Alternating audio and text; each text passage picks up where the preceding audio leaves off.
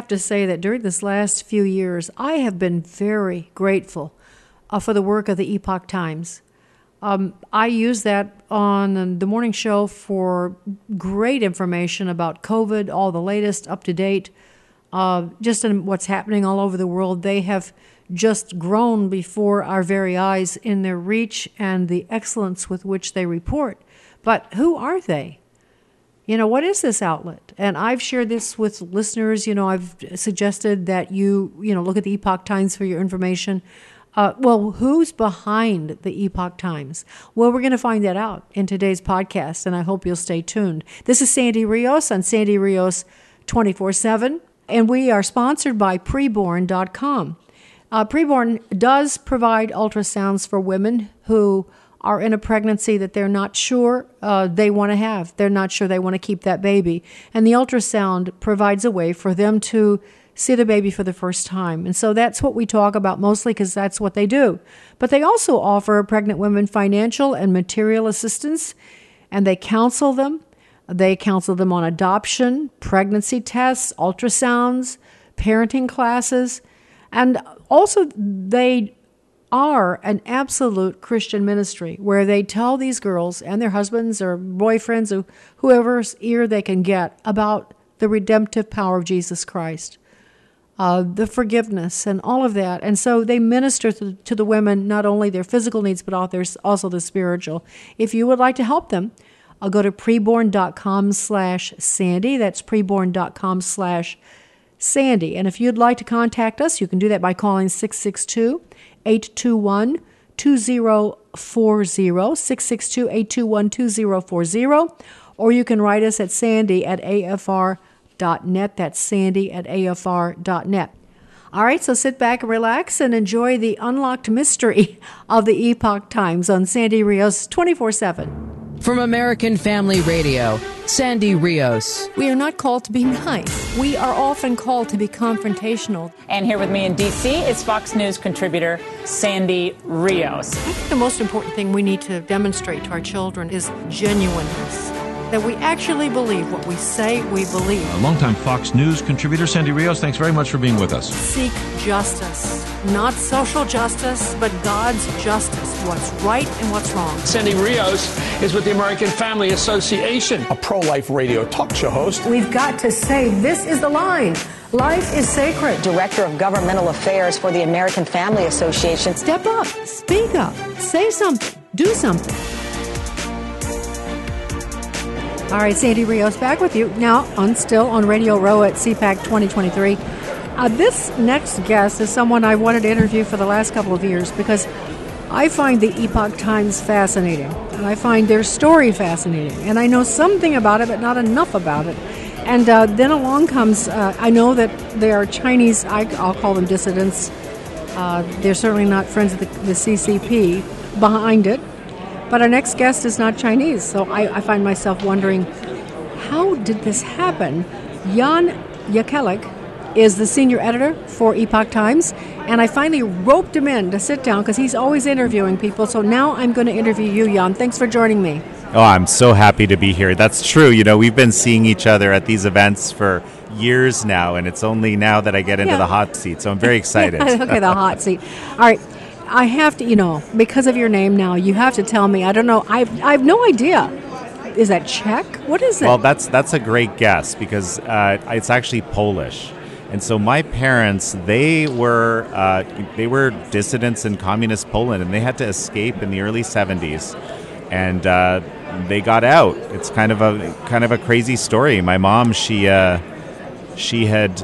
Let's just say both our families were heavily persecuted, both by the Germans, you know, in the, the Nazi regime, and then the Soviet occupation, as it as all of them thought of it, right, after the World War Two. So my mother had this, actually was getting this pretty high position in the sort of agriculture sector, and they told her, okay, now you get to join the Communist Party. You know, the, you, we're going to give you the greatest, because that, of course, is the greatest honor in a communist society, right? And she she just couldn't do it. She had to say no. And this because? Is, well, because a aside from the fact that she didn't accept the ideology, because these communists had been persecuting our families, and she knew it was bad, and she knew it wasn't something she could be a part of. But the problem, as you might imagine, is this is this isn't an offer you can refuse easily, right? Because you're basically saying it's the only game in town. You're in a saying, communist country. Well, it's it's it's the game to untold riches and power, right, and everything. And if you say no, you're basically saying I'm against the system. Right. And you know what that means. Yes. She had to get out. So yeah, yeah, it's kind of crazy. Interesting, Jan. Um, were you look all the Polish? Certainly during World War Two, were targeted and suffered, the Jews especially. But was there a reason? Were you guys, was it your faith? Was it your, were you Jewish? I mean, was there anything particular besides the fact that you were Polish that you suffered so much like that? Well, so my fam, both my families were involved in various ways in the Polish underground. So kind of a long, long story, but my, my on my mother's side, um, the part of the family, actually, uh, there's a guy named Otto Buiwied. He was the first Polish vaccinologist, curiously. He worked with Louis Pasteur. He brought the technology to Poland. He did the rabies vaccine was the first one. That's what they were working on. And he was a very respected person among the family. But so, but, so on this side of the family, they actually used the, basically the, the vax, I guess you would call it, I think they, they tried, translating from Polish here, but it's basically like the vaccine factory, the place where they were working on all this, the laboratory, right? They were using that as a place where they, they basically would take Orthodox Jews on one end and kind of con- redress them, make them look like Gentiles out the other door. There was this whole kind of operation that happened uh, because, well, it was horrible what was being done to the Jewish people, right? So that's one. And then Um, sort of the, the, fa- the these two families basically married each other. The other family, there was a situation where, you know, one of the one of the brothers was basically caught with a weapons cache for the Polish underground and was going to be executed. And, uh, you know, ultimately they uh, he th- it's crazy that the stories are crazy because he actually had a cousin in Germany, right, because there's a lot of border moving around and so forth. This cousin came and said, look, if you just renounce being Polish, you can go free. I'm going to, we'll let you go, right? And, and he's like, I can't do that. So they killed him, right? And so these are these are the kind of realities that people face. So, on you know, on the, basically, my both my families and, my, and, and the Jekieleks, that family actually comes from the region where the Auschwitz concentration camp was built originally, and there was a lot of various type of activity around there, and some of them were involved in basically smuggling things in, smuggling things out, um, and just a number of them lost their lives. So, you know, basically these are families that were, they were never simpatico with the regime. And even before, even the, the Tsarist regime, when Poland didn't, prior to World War One, when Poland didn't exist and under Russian occupation, they were involved in uprisings against the Russians and so forth. So we just never liked, uh, uh, they never liked governmental control, I think. Well, yeah. and, and it's interesting because when you think of Poland now or Polish, there's certain things. Oh, nations, the concept of nations changes. I think the concept or the notion of what America is now is changing in the world, unfortunately. Uh, but the Polish don't have a high, they don't hold a high place in the world in terms of just general knowledge. But the truth is, the Polish were world leaders. And, and you, Prussian at one point, you were part of Prussia. We were so we were subdivided just prior to World War One for almost one hundred fifty years. Poland was divided among Prussia or Germany, Russia, and the Austro-Hungarian Empire in the south, what they call Galicia, right? So, and the Russians were kind of the I think the worst. The the the Red Germans were close to second, and then but in Austria-Hungary they just said, give us the taxes and do your thing. Which, of course, it's not nice being occupied. So no, no, but you have a proud history mm-hmm. as warriors and world leaders. That's what I, I yeah. the point I was trying to awkwardly make.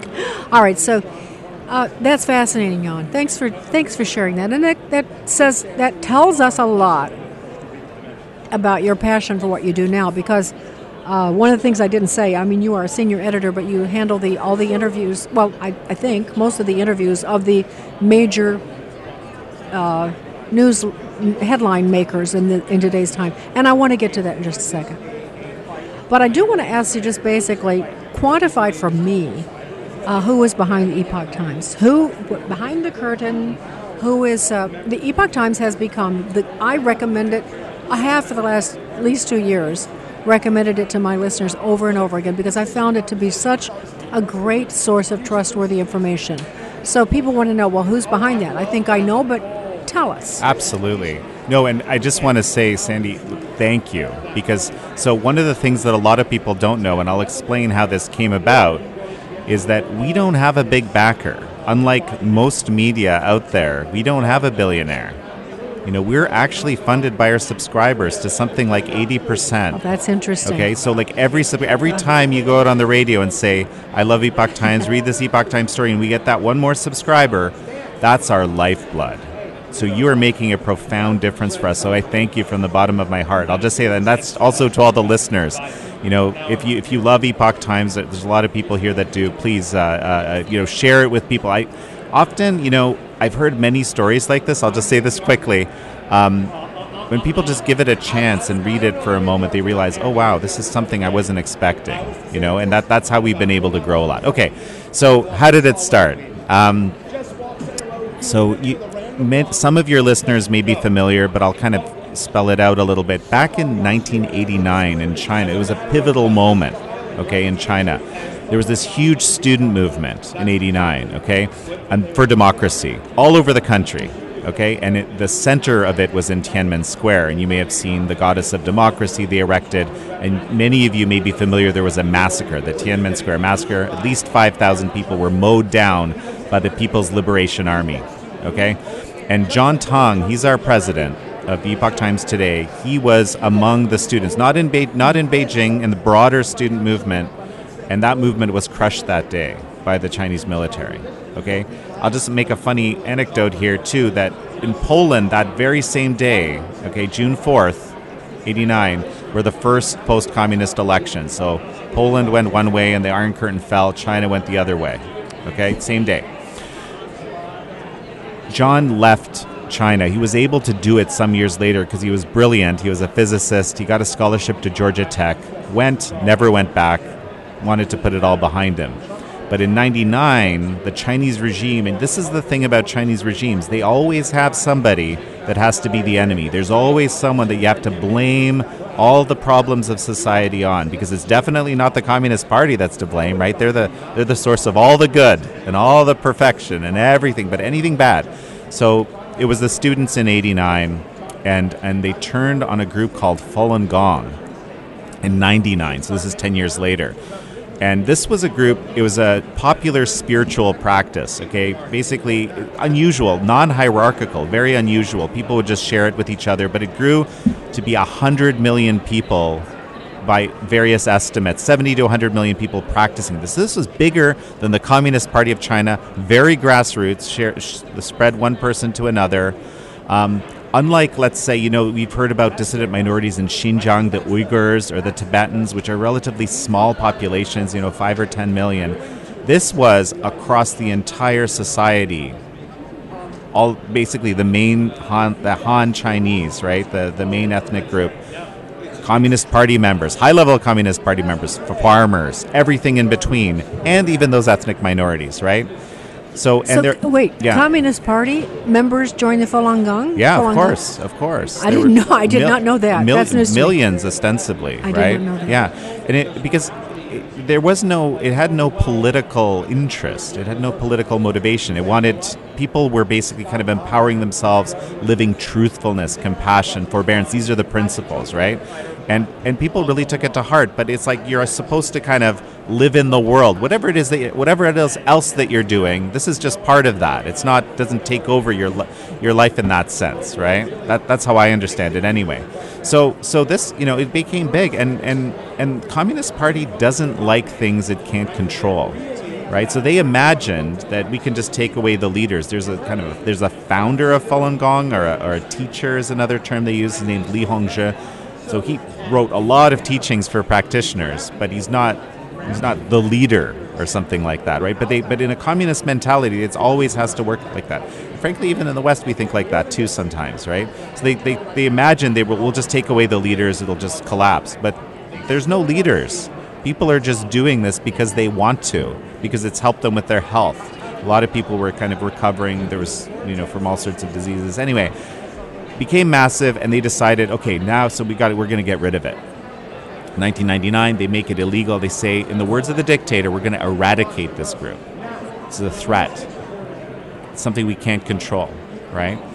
And initially, people just sort of went and did these large, it's not exactly protests. They would, they went to places like Tiananmen Square. They went to all these different offices to appeal. Hey, you're doing something wrong. What, like, what did we do? We didn't do anything, right? They started arresting people, putting people in these camps. And then they had to develop. This is where it becomes relevant to media. I know you, you're wondering where I'm going with this. No, no. No, I'm no, yeah, yeah. Interested, fascinated. Yeah, no, well, so so whenever you target a group, that in society you have to explain to your population why, right? And these are like, these people are like model citizens, right? Like ostensibly because they're they're trying they're very serious about living li- living these principles, getting healthy. And now you're saying, well, they're they're the enemies of the state. So you craft a massive propaganda apparatus and a whole, you know, talking points straight out of nineteen thirties Germany, right? To to bring us back there for a moment, okay? And you demonize these people so that the rest of the population can accept what you're doing, because how, how, how would they otherwise, right? So it's happening now. Here, yeah. You know that. Yeah, yeah, yeah. So, so well, so that's what's very interesting, right? So, so John in Atlanta is now looking. He's seeing his friends are disappearing. His, you know, there's this horrible propaganda that's coming out about one in thirteen Chinese is being demonized. Sound, it's beginning to sound a little familiar here, right? Yeah. And, and and he's like, no, I'm going to start a website and I'm going to tell the truth. You know, I'm just going to tell the truth here. And he had a bunch of smart friends that knew how to do that. You know, they were at Georgia Tech. So, and this little website exploded because everybody wanted to know the truth. You know, it's, it's a, truth is a funny thing, right? Like people want it. Someone I, I heard somewhere. I think it's it's like a lion. Just let it let it go, and it'll, you know. you, you, I know so, that quote very well. I'm going to find it for you. Okay, thank you. I, I I can't remember it off the top of my head, but so to to make a long story short, right? Um, it started in Chinese language for Chinese, and then you know, millions of Chinese in China were reading it, and then it sort of, well, this is wow, this is working, this is great. So we'll start it in English. It's actually up in in something like uh, twenty-two languages right now. Okay, and uh, English maybe you know. Five, seven years ago, something like this, it eclipsed the whole Chinese operation. You know, and, and of course we started covering things other than China and whatever was, you know, the interesting topics of the day. And the the time when we really, where things really changed for us actually, well, I'll, t- I'll tell you two things, okay?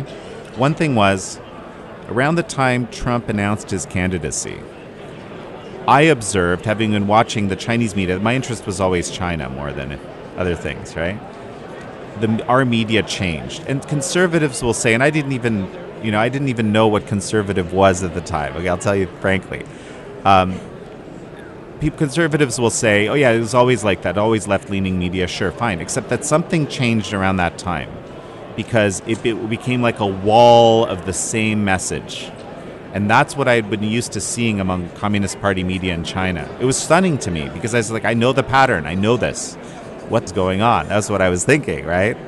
So that, so that, so that's one thing, right? But the, and then we started reporting on what later became known as Russiagate, right? Which is basically, this doesn't make sense. Like Trump is a Russian agent. What? Exactly. Like this isn't like just if let's everything let's, is about Putin is a lot more strong than he has been in a decade or so. They're going to take over the world. I know. It's just a ridiculous narrative. It, it was ridiculous. And, and and just even just looking at the available evidence, it was ridiculous. And, of course, you know, a lot of people weren't happy with us reporting this. This is, this is like, this is just basic reporting we were doing, right? And suddenly we're pejoratively being called conservative. We're whatever. All sorts of stuff starts going down. And actually, that was one of the first times I went out to C PAC. Because I was like, I, went, I wanted to find out, who are these conservatives that were being called pejorative? Anyway. And, of course, we. I learned later, we never thought in these categories. Later I learned, oh, we have conservatives on our staff. I said, hey, Stephen, are you, are you conservative? He's like, of course I'm conservative. You didn't know that? Right? Anyway, I was like, no, great. Okay, this is great. Anyway, but we, did, we didn't care about such things. We were just doing media, right? And so, but here we are. So, you know, in C PAC, we learned, I just learned, met a lot of people that, that were very interested in the types of things we were interested in reporting on, and over the years. I mean, it, it's kind of incredible. And again, I have to thank you for, for being such an Epoch Times booster. But I love being at C PAC because there's a lot of people here who, you know, just get a lot of value out of our media. Well, I think the common bond is the whole thing of truth. It's truth. We conservatives want, not that they always manage it, but it's truth. They have a sense of truth, and they want to know what the truth is, and they want to speak the truth on all issues. And the, the quote, I have it actually at the end of my email. I should have been able to quote it for you. Every time I send an email, it's the truth is like a lion. You don't have to defend it. Let it loose. It will defend itself. Oh, I love that. I that love that. So, so you have that on your... I have that on my email. That is fantastic. Saint Augustine.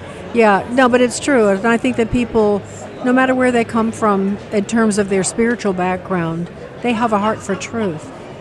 They just do. Like, I remember I was in the Soviet Union in Moscow for two weeks doing interviews uh, just before Boris Yeltsin was elected president, before it broke up.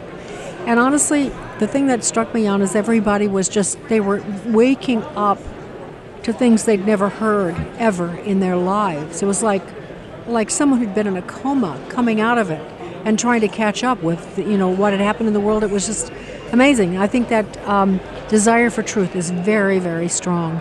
And I want to say to my listeners, because a lot of them are Christians, that the fact that Jan talked about uh, Falun Gong, look, the thing that we have in common with them is this pursuit of truth, and that's what Epoch Times represents. In fact, Jan, during the COVID, during the COVID lockdowns, you guys were the you were the bomb, and I don't mean to be make light of it. Do you know what that means? That's a, that's colloquialism. that, that, that, that's a good thing. And America, yeah. That's a good thing. Yeah, yeah. No, you were you were just incredible, and uh, I don't know what I still uh, look to you for information on that. So, um, okay, one last thing, personal thing for you. You do all of these interviews with all the newsmakers, and which, you know, that what a great job. I That's what I do, too, but I have to work really hard to get everyone.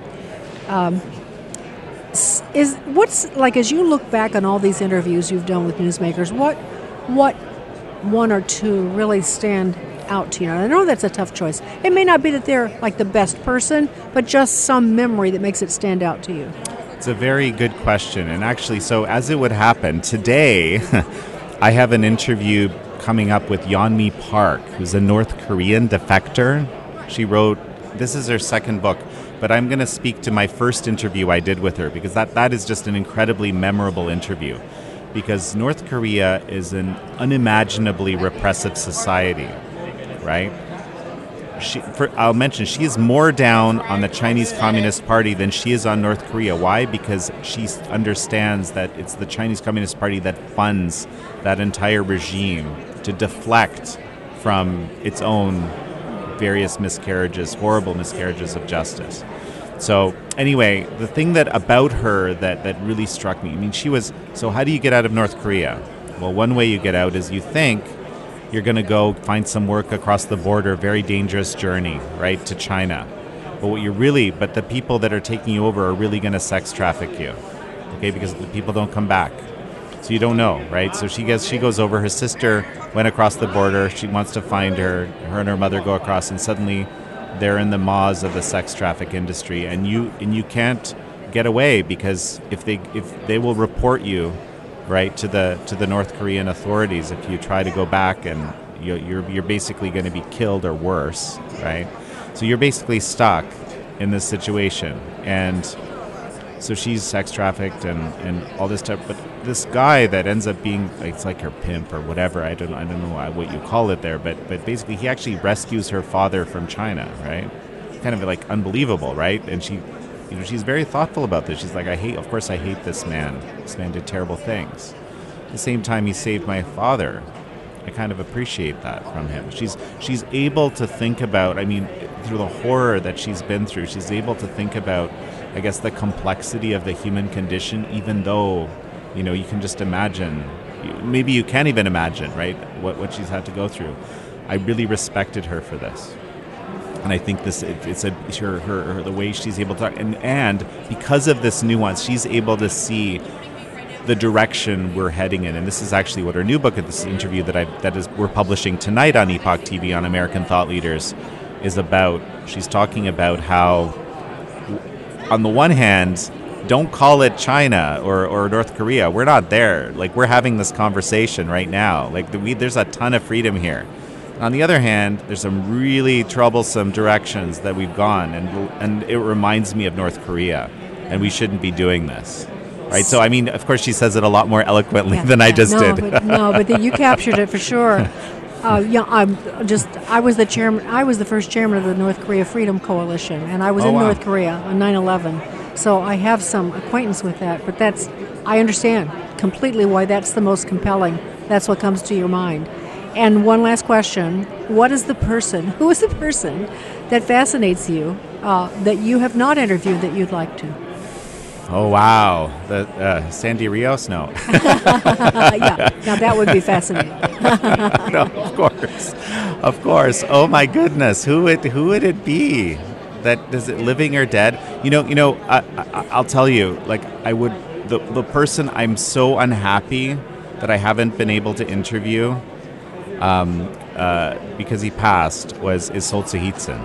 Oh, yes. I would have loved to interview Solzhenitsyn. Oh, yeah.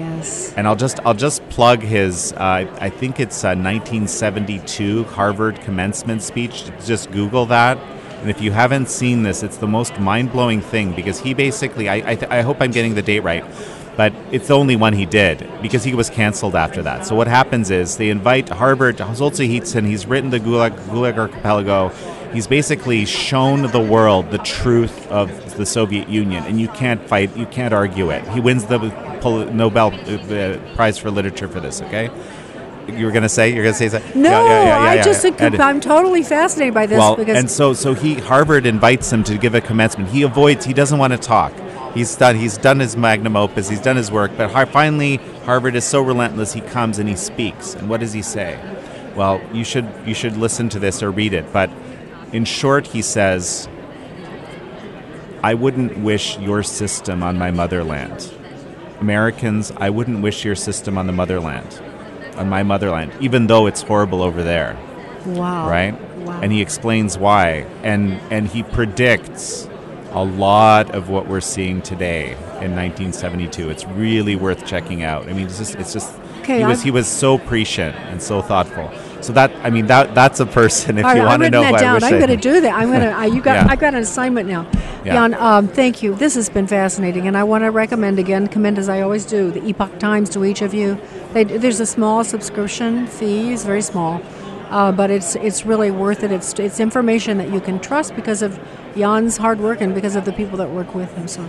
Jan, thank you. Thank you very much for joining me. Sandy, this has been so fantastic. I really appreciate it. Thank you. Thank you. Sandy Rios twenty-four seven is growing, and we want to help you grow too. If your business or nonprofit is interested in sponsoring Sandy Rios twenty-four seven, you can email us at infoagemedia two four seven at gmail dot com. That's infoagemedia two four seven at gmail dot com. This is Sandy Rios twenty-four seven on American Family Radio. All right, Sandy Rios back with you. Wasn't that interesting? I really, I really enjoyed that conversation. I hope you enjoyed it as much as I did. And um, I hope it was kind of clear what Jan was saying about the Epoch Times. It's I realize a lot of you are, uh, your, Christ, your whole background is Christianity, minus two. Uh, but because I've traveled, sometimes it helps you to think a little bit differently. Uh, and I think um, when it comes to the Epoch Times, no, they're not Christians. They're not. But the intersect between us and uh, this particular group is truth. And, and you can see from their writing that they are committed to truth. So that's why I feel good about uh, recommending it to you. I've asked Bruce to join me. Um, sweetheart, what did you think about that? That was pretty interesting, don't you think? Yes, I uh, remember approximately twenty years ago when I was assigned to the F B I in Chicago, the post office was right across the street from our building, and they had a large plaza. And probably once every week or two, Falun Gong was down there doing their exercises. They they do basically a, a nonviolent martial art, and it was beautiful. And there would be hundreds of people doing it.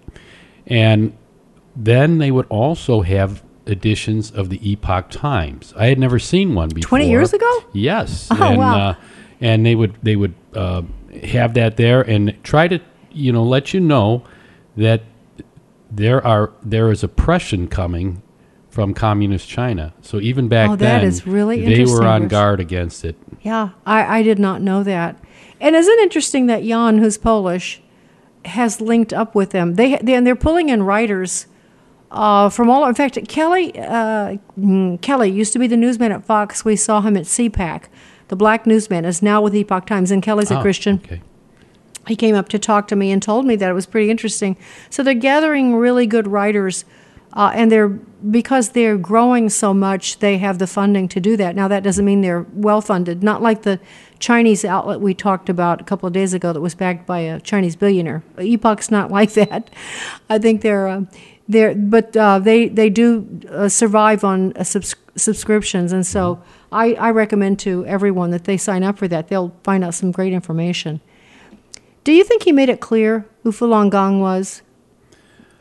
Well, I...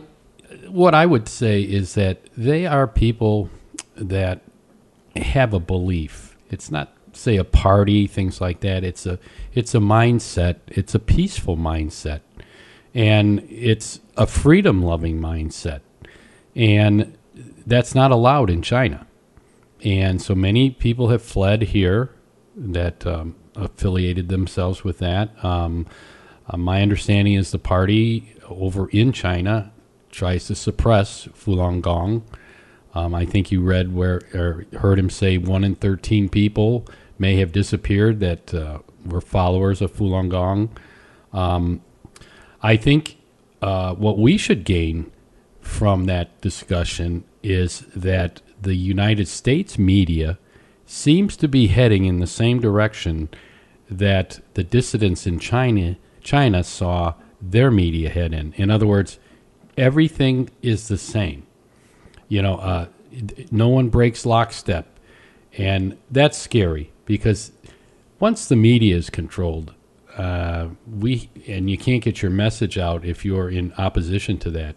You're you're really in a box. Yes, and isn't it interesting that the Chinese dissidents are so fervently trying to warn America?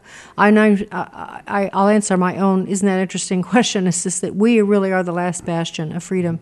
And it, we're and they see us losing the grip, but they've given us hope. Remember when uh, the Tiananmen Square uh, uprising, they were they had a replica of Lady Liberty uh, that they were you know marching behind. And I know, like the even the, the kids, the younger people in Hong Kong, most recently in the protests, were singing American worship songs. Uh, and waving American flags. And uh, so we have to understand that America, even if your teachers are not teaching you this, or your professors are telling you the opposite, uh, the, the rest of the world uh, actually knows what a great story America has, and they look to us, and that's why they flock here by the millions and have for, for decades and generations. So, uh, but uh, anyway, that was a fascinating uh, conversation, and I, I thank all of you for listening. And this is you know something you could share with other people to help you stay informed. We want to thank our sponsor, Preborn. Uh, Preborn does provide ultrasounds for women who are in a pregnancy that they're not sure uh, they want to have. They're not sure they want to keep that baby. And the ultrasound provides a way for them to see the baby for the first time. And so that's what we talk about mostly because that's what they do. But they also offer pregnant women financial and material assistance, and they counsel them. They counsel them on adoption, pregnancy tests, ultrasounds, parenting classes, and also they are an absolute Christian ministry where they tell these girls and their husbands or boyfriends or whoever's ear they can get about the redemptive power of Jesus Christ, uh, the forgiveness and all of that. And so they minister to, to the women, not only their physical needs, but also the spiritual. If you would like to help them, I'll go to preborn.com slash Sandy. That's preborn.com slash Sandy. Thanks for listening to Sandy Rios twenty-four seven.